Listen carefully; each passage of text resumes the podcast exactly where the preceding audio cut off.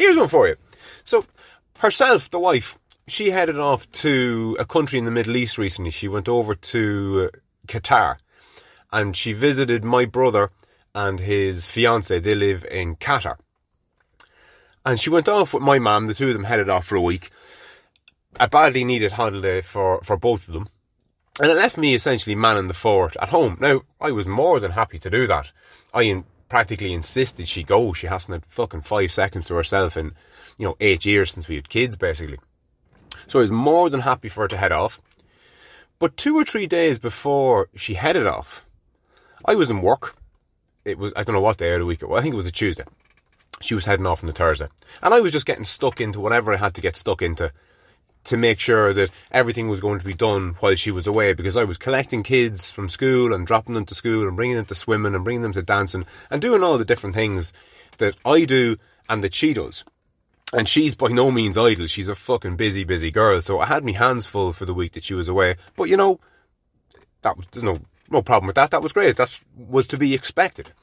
And again, I kind of pushed her out the door to a degree. If I don't think she would have went if I hadn't given her as much encouragement as I did.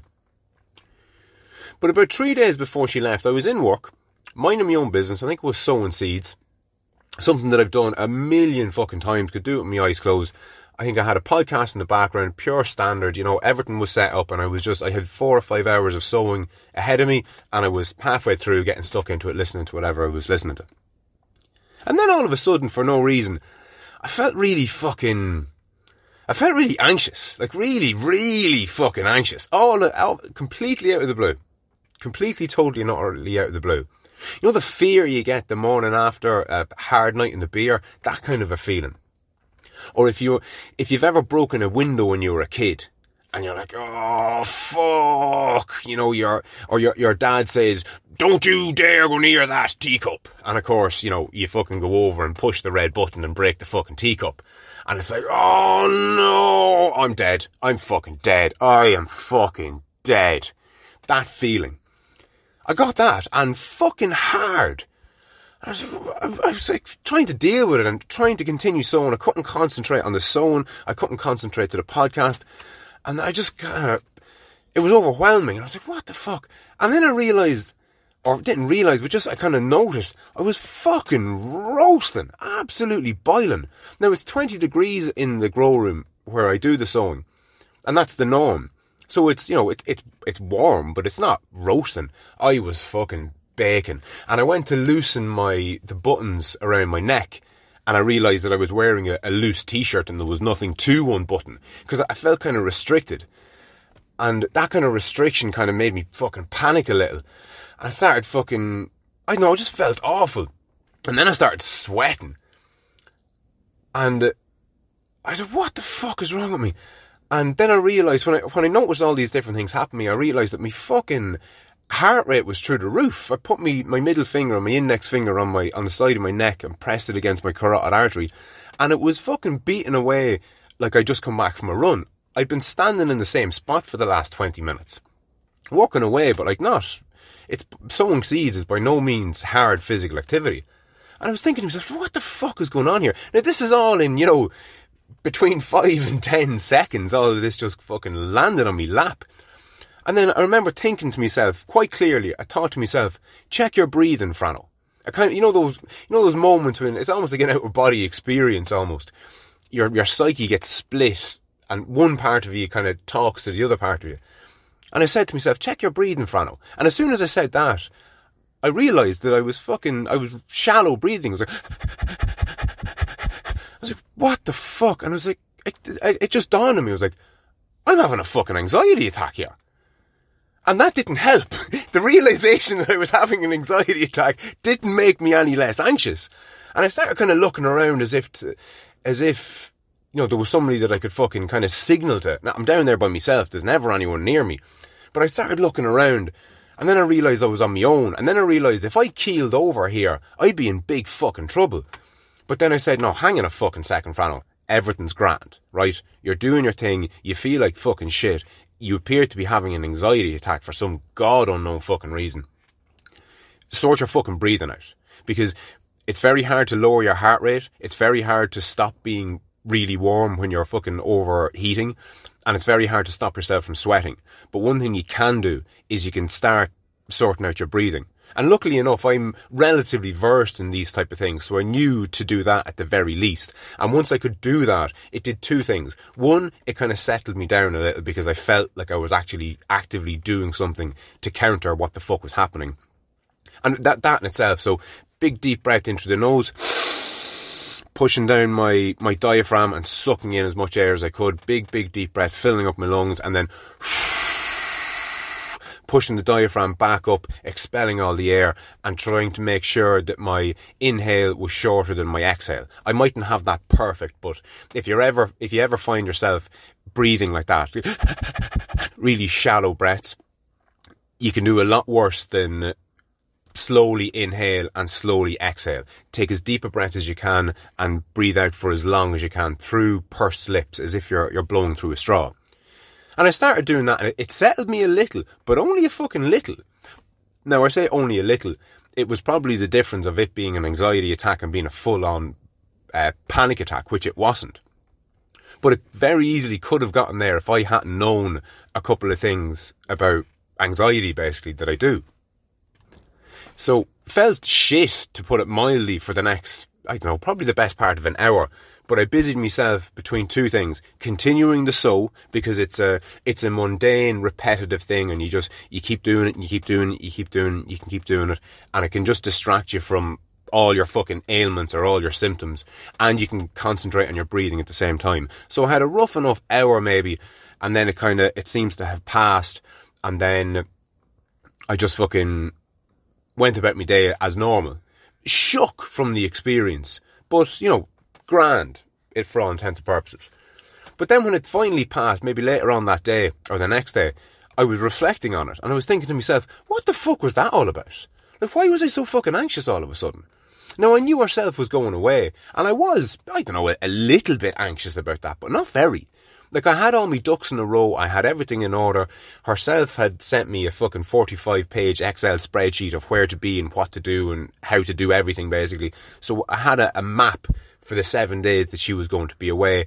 I know myself, sowing has to be done on certain dates, delivery has to be done on certain dates, boxing has to be done on certain dates, the van has to be loaded up by a certain time.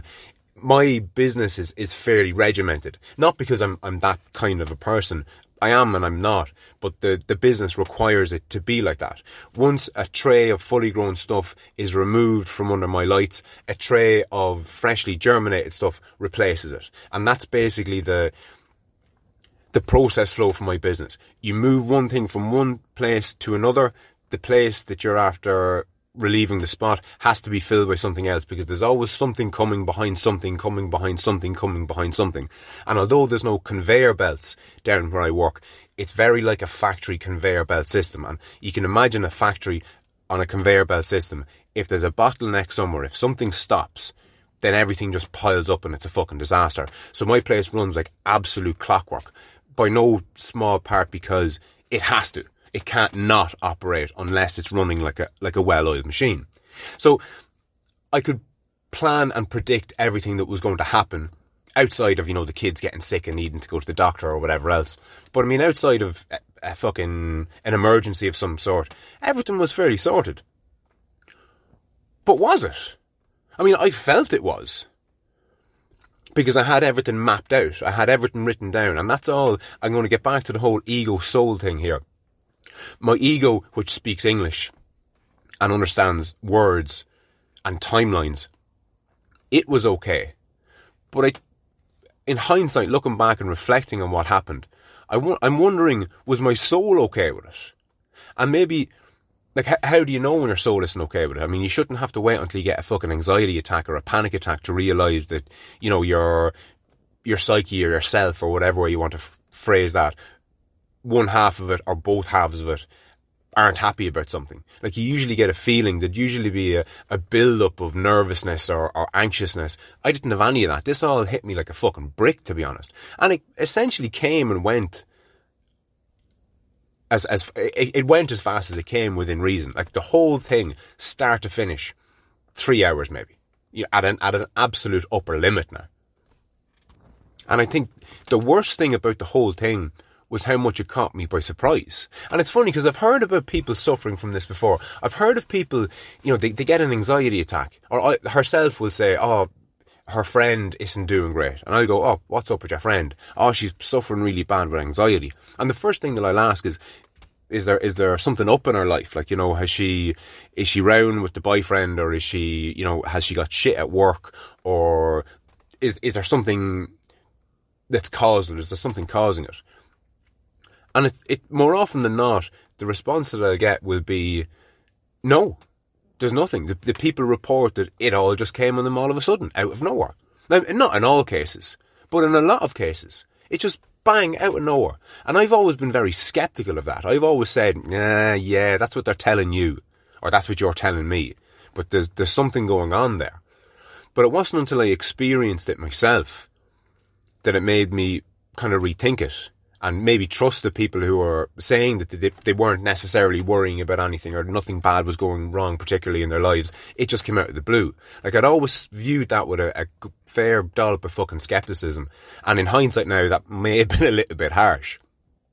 But when I experienced it myself, it just really gave me fucking pause, gave me cause for concern, because the worrying thing about something like that happening is there's bound to be a residual part of you really, really deep down or just beneath the surface or somewhere that you're not, somewhere you don't have access to, that's now kind of afraid that that could happen again.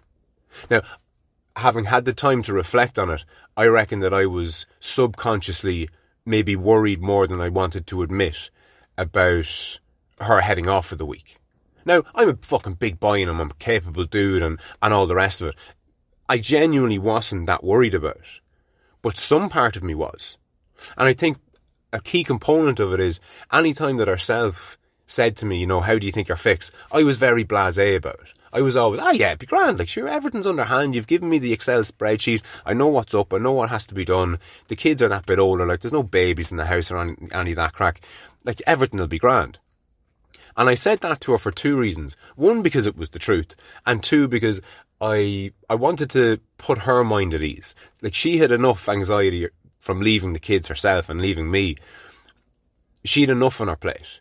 I didn't want to, to pile on. But I'm wondering now, in hindsight, would it have been better for both of us if I had said, to be honest with you, I am feeling a little bit anxious about it. But these are the things that I've put in place so that I know everything will run smoothly. Because maybe that would have settled me unconsciously, and maybe it would have settled her unconsciously. And I, ha- I must actually say to her because it hasn't come up since. Like when I, when it happened, I sure as shit wasn't telling her before she left, and I sure as shit wasn't telling her when she was over there. And sure, we've barely had two minutes together since she came back to have a fucking chat about it because you know, insert life here. But I wonder, might she have enjoyed her holiday that little bit more if I had been a little bit more open about how I was feeling about it? Would I have enjoyed it a little bit more? Not that I didn't enjoy it; it went like she went, we had a ball with the kids. There wasn't the slightest issue. Nothing, nothing happened. It, everything ran like clockwork. We had a great week, and she seems to have had a great week. But I wonder, would we have had a better week if I'd just been a little bit more open about it? Because I've harped on a good bit about openness and how I'm an open person and how I would argue that anybody who listens to me on a daily basis simply must be an open person because somebody who was low in openness they just they wouldn't have the headspace they just wouldn't have the interest to listen to me drone on about fucking anxiety attacks one day and Tom McDonald the next day and sphincters the fucking other day.